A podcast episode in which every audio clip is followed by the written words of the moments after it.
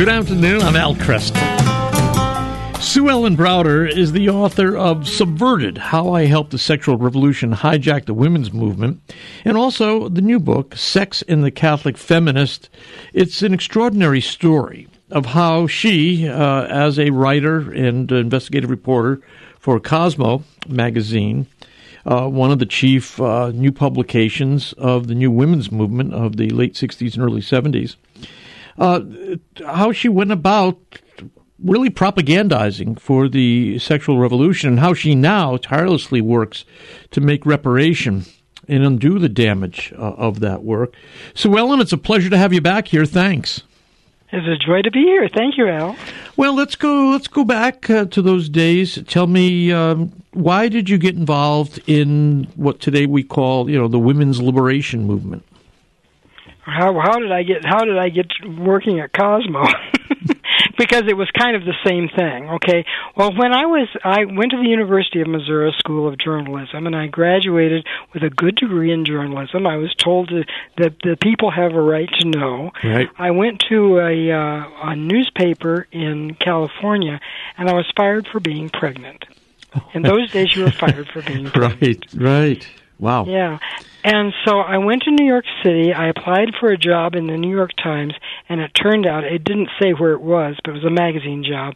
And turned out it was a Cosmopolitan magazine. Oh. And okay. I've been very interested in Cosmo because as a young girl growing up in Iowa, uh, in a small town, I thought this was just oh so glamorous and so wonderful. And uh, so I took this job, and it was while I was on staff that I found out that all of the stories that we're making about these women having these fantastic sex lives and running around, jumping in bed with, in and out of bed with men, and going to Europe and all this stuff, they were all made up. Wow. They, were, they were manufactured. Helen Gurley Brown, who was the editor, who had turned Cosmo from a special interest magazine or for, from a general interest magazine into a sex magazine. It was a Playboy clone. Cosmo was a Playboy clone. Mm-hmm. Um, she had turned it into a sex magazine, and she even had a list of rules yeah. on how to make up stories about these women living these fantastic lives. So, so this uh, these rules. In fact, uh, if I remember correctly, you actually uh, take a look at uh, the uh, the theologian Jacques Ellul's uh, definition of propaganda, and you apply right. that to uh, the rules here at Cosmo. What were those rules? Yeah, yeah, because Jacques Ellul said propaganda is half truth, limited truth, and truth out of context. Mm-hmm. It's not uh, a whole bunch of lies. It's, it's it's much more subtle than that, and that's you know the father of lies never uh, lies outright. Right. He always twists the that's truth. right. Right. That's true. And uh, so this is this is a matter of twisting the truth, and in ways that people couldn't easily see you know mm-hmm. um, she had created a list of rules on how to lie to um, write these stories and when I was writing Sex and the Catholic Feminist, or before I started writing it, I found that list of rules in the garage. I didn't, I had kept it for 50 years, and when I was writing Subverted, I could not find it, and I found it in a box in the garage, so I have the exact words that she, she said. Wow. Yeah. Give us, yeah. give us a so few of them. Yeah. Here's one of her rules. She says, unless you are an, a recognized authority on a subject, profound statements must be attributed to somebody appropriate, even if the writer has to invent the authority. okay oh. so i mean this there was there was no there was no um pretending that we're telling the truth here this was right uh, you know just tell a lie right yeah right so you have to invent the authority so here she says for example um it, this is bad. This is bad. All psychiatrists are basically Freudians. And she's, of course, that's not even true. Right, right. But the, but this is better. This is the way you're supposed to say it. According to one practitioner who specializes in group therapy, all psychiatrists are Freudians. so okay, so you've created a a, um, a, a uh, authority here yes. to tell us this lie. So presumably people will believe it. Wow. Isn't it amazing? But but I mean, it, this she now Helen Gurley Brown was a uh, advertising copywriter, and this was just basically ad copy Yeah. selling the Cosmo lifestyle. Yep. Yep. How did Here's how another did you, one of her rules. Oh yeah, go ahead. You want another one? Yeah, sure.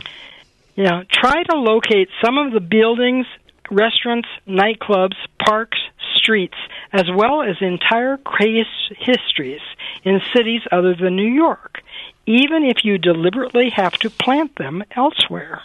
Hmm. Okay. Most writers live in New York City. This was in the 70s. 92% of our readers do not. So by making up these women and planting them in Cleveland and Des Moines and Albuquerque, we made the sexual revolutions a very sexual mores which were not that widespread. We made them look a lot more widespread than they were. Wow, that is vicious. Oh, You know, uh, Church Father John Chrysostom said the problem of evil is that it is usually disguised as goodness. right, right. And this was, the- you know, it was supposed to be, you know, this is just fun, honey. Just, just go for it. This Yeah. is the way all happy people are living.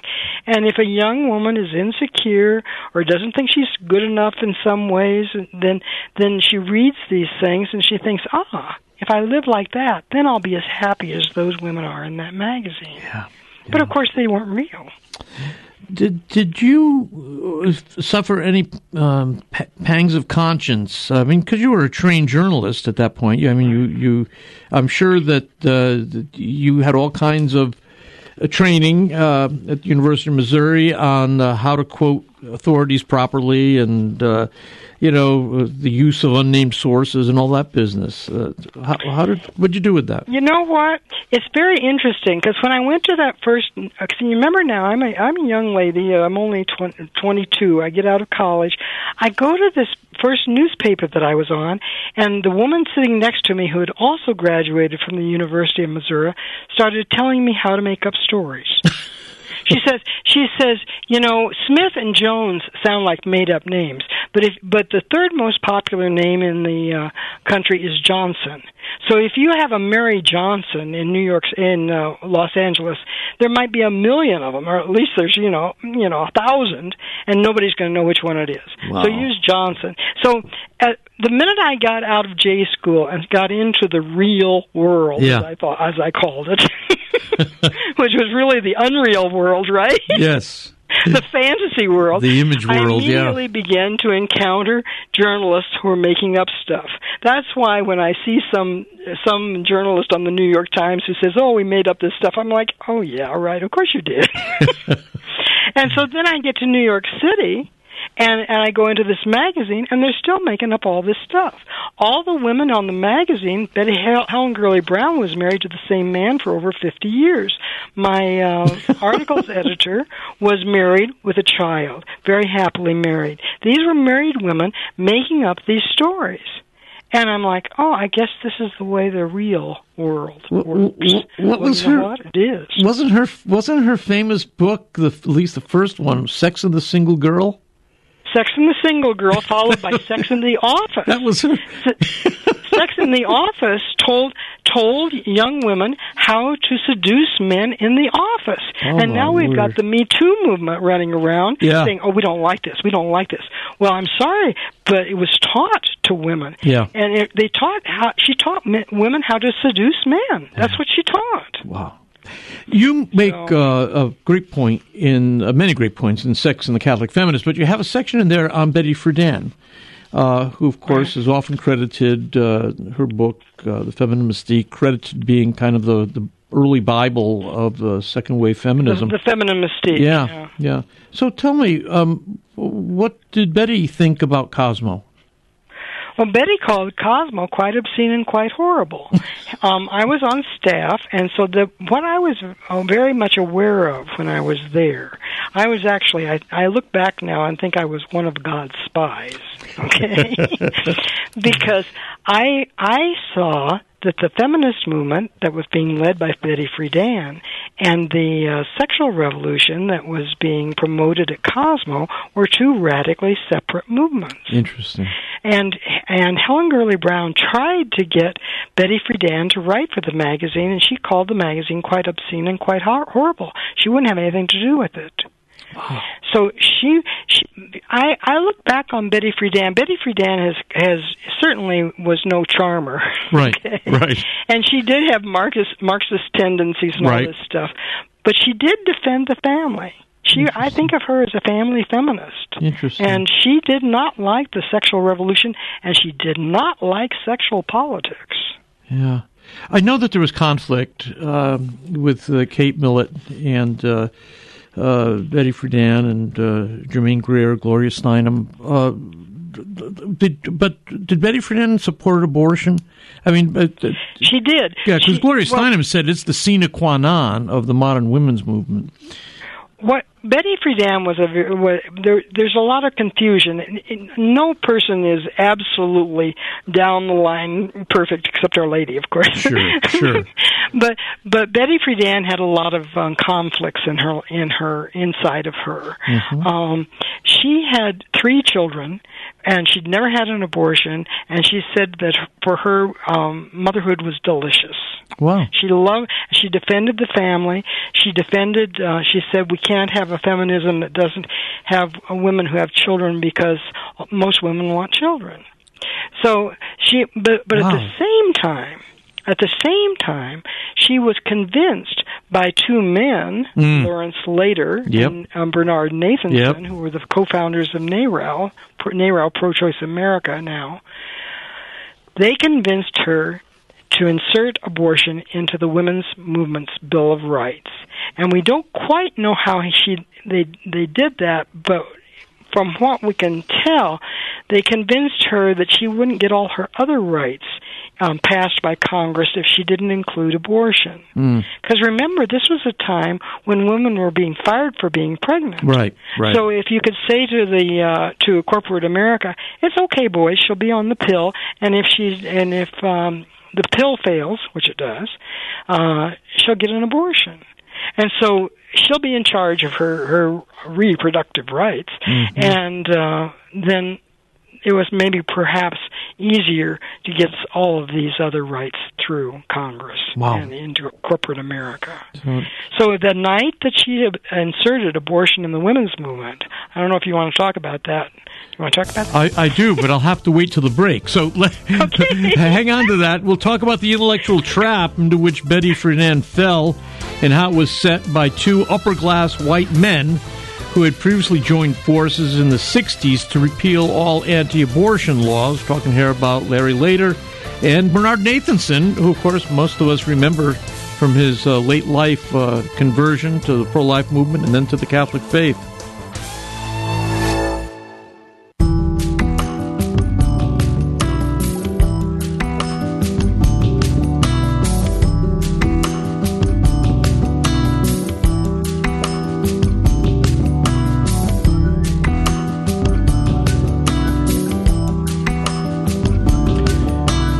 Good afternoon. I'm Al Kresta. With me, Sue Ellen Browder. She is author, most recently, of Sex and the Catholic Feminist New Choices for a New Generation.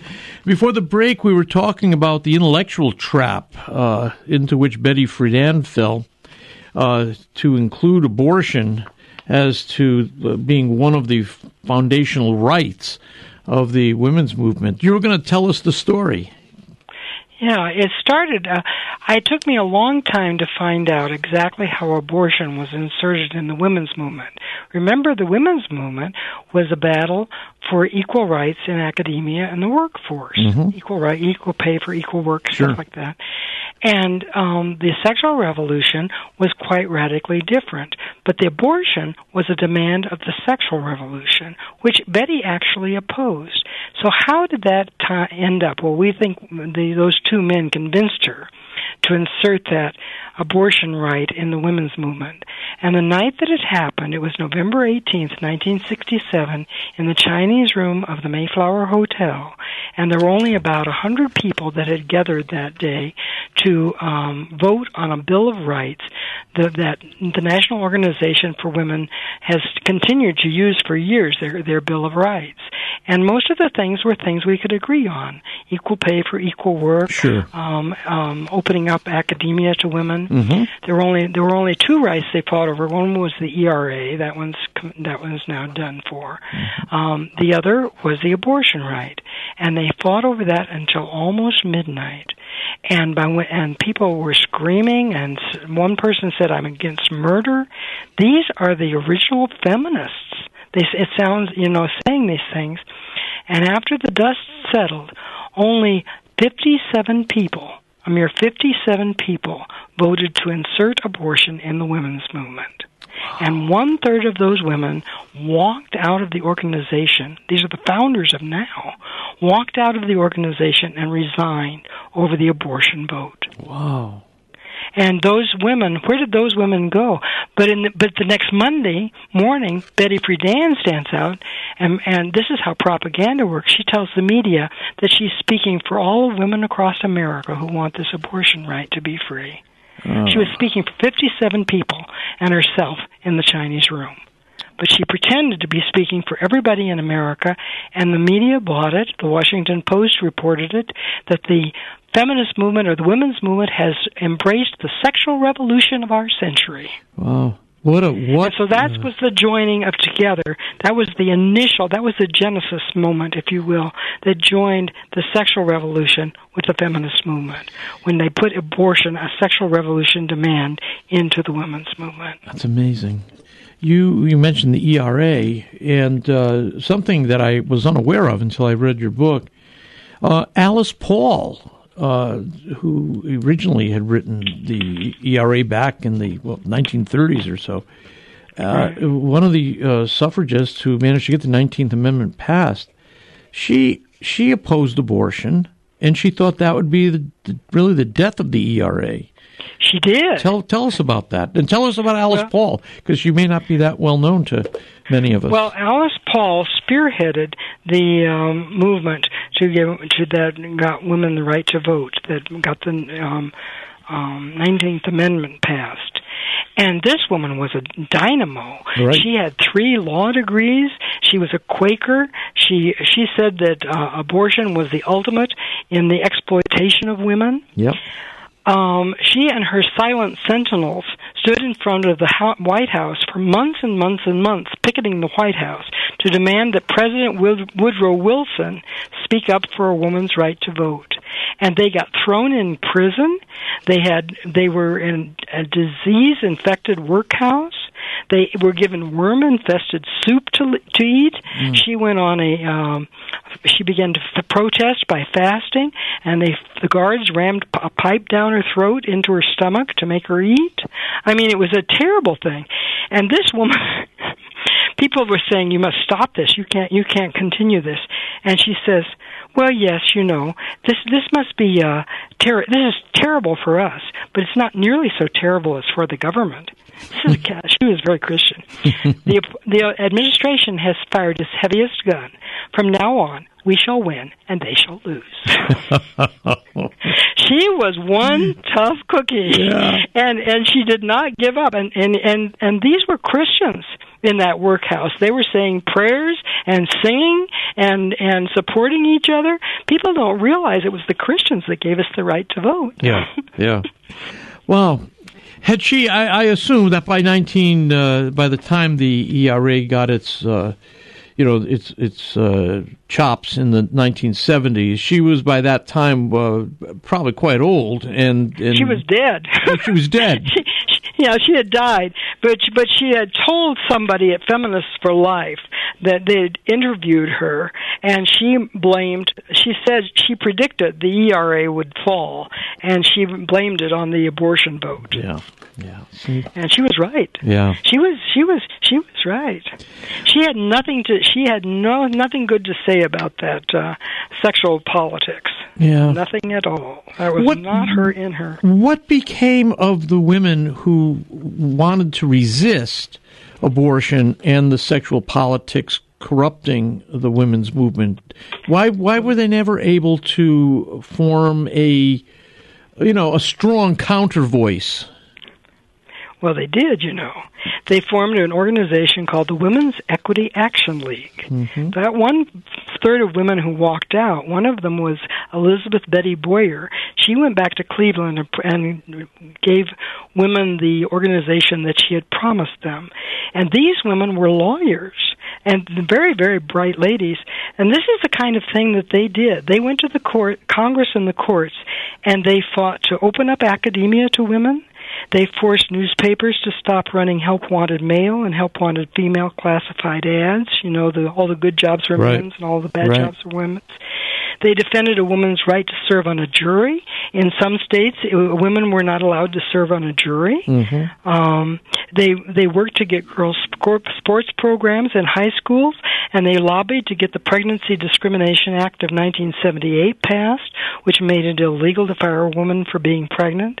So these women behind the scenes did an enormous amount of work, but they just they did not even want the credit because they didn't want the these were employed women, and they didn't want their bosses to know that they were some of those crazy women out there marching in the street. Yeah. So the pro-life women, I think it's safe to say, won an enormous amount of victories for women, and the pro-abortion uh, feminists took most of the media credit. Isn't that something? So the the, Yeah. the pro-abortion uh, feminists are the ones that what did they have more media savvy? Was that it? Yeah, they did. Well, yes, because you know Betty Friedan was a reporter Right. and she was a magazine writer, and so she was very media savvy, and she was one of the leaders. And of course, some of Bet, you know, Kate Millett got her her picture on the front of the of Time magazine. yeah. I mean, yeah, they they were definitely the the media darlings. And and I make the point in Sex and the Catholic Feminist that this the this was a media event as much as anything. The joining of the sexual revolution with the uh, feminist movement. Why? Because sex sells. You put sex in the headline and people pay attention. So that Wow. was the the media loved it. Media Yeah. loved it. Yeah. Yeah, I mean, I it's been it's been. I remember when uh, there was a group called Pro Life Feminists uh, for a while, and I can remember uh, Gloria Steinem coming through Detroit, and uh, I had a chance to interview her, and I asked her directly about abortion. Um, I, I didn't expect to learn anything new, but I thought I needed to ask her anyways, and she said that uh, without the uh, right to abort, there could be no real feminism, and I, it was just stunning. Uh, by saying that, she had an abortion. yeah, yeah, Yeah. yeah. A, a lot of a lot of um, those women had troubled relations with men, and over the over the years, and um, I think that probably had something to do with the uh, the way it worked its way out. I mean, most most uh, most people so, uh, probably would have supported the Women's Equity Action League uh, in their agenda. Yes. You know, um, Yes. those seem like common sense uh, changes. Um, They were, and and they won. They won. They just they did, they got them. Yeah, yeah. Yeah, yeah, yeah. Now, here's something interesting, though, Al, that people don't recognize that the pro life movement is, well, I, I believe it is the authentic feminist movement Right. of the 21st century. And in 1970, we've, been, we've always been winning, but people don't know it because the media never reported. In 1979, the national organization had 100,000 members. That's pretty good. The National Right to Life Committee alone, one one pro-life group, had 11 million members, hmm. 110 times as many. Interesting. And in 1976, opinion polls found a bare 1% of Americans considered abortion an important election issue. Yeah, And now look at it. yeah, yeah. So, we're winning. It's just we're not we're not ever told we're winning. Yeah, well, it's difficult when you don't control the largest of the um, media operations out there. We've got some. I mean, the rise of talk radio beginning in 1987 was a big step forward in getting the message out. And of course, uh, Fox uh, News has helped uh, uh, draw attention to conservative issues. But still, um, it's small potatoes compared to the, the vast amount of uh, uh, ABC, NBC, CBS, uh, PBS, and uh, so many other MSNBC and cable like CNN. Uh, so the work, I mean, it's difficult to do the work uh, if you don't have the uh, if you don't have the media operations behind you these days. So, it is. um, so tell me, why don't you tell us uh, how you decided it was? I mean, because it took you a while. Uh, you, you kind of moved uh, away from uh, Cosmo, but uh, it was a while before you came into full communion with the Catholic Church. what happened? What was your story like? Right, right. Well, I moved away from Cosmo, and then I went to a, magazine that was actually doing fact checking. I, I, wrote, I wrote for the Reader's Digest. Um, uh-huh. I began to write uh, anti-sexual revolution stuff. I wrote an article called "Mom, I Want to Live in a Mom I Want to Live with My Boyfriend," which was "Don't do it." yeah, yeah, yeah. And so during the '90s 90s, I uh, I became much more. I was writing, you know, truth, and uh, then in, in 2003, well, 2002, my husband and I moved north to uh, California, and that's when we became Catholic. Okay. Well, thank you very much. Great talking with you again, Sue Ellen. I hope we can call on you. There's so much, uh, so many stories there to unpack, and I really thank you for taking the time today. It's a delight. Thank you. Call on me anytime. All right. Sue Ellen Browder, Sex and the Catholic Feminist New Choices for a New Generation. Uh, we'll have uh, Sue Ellen back in the future.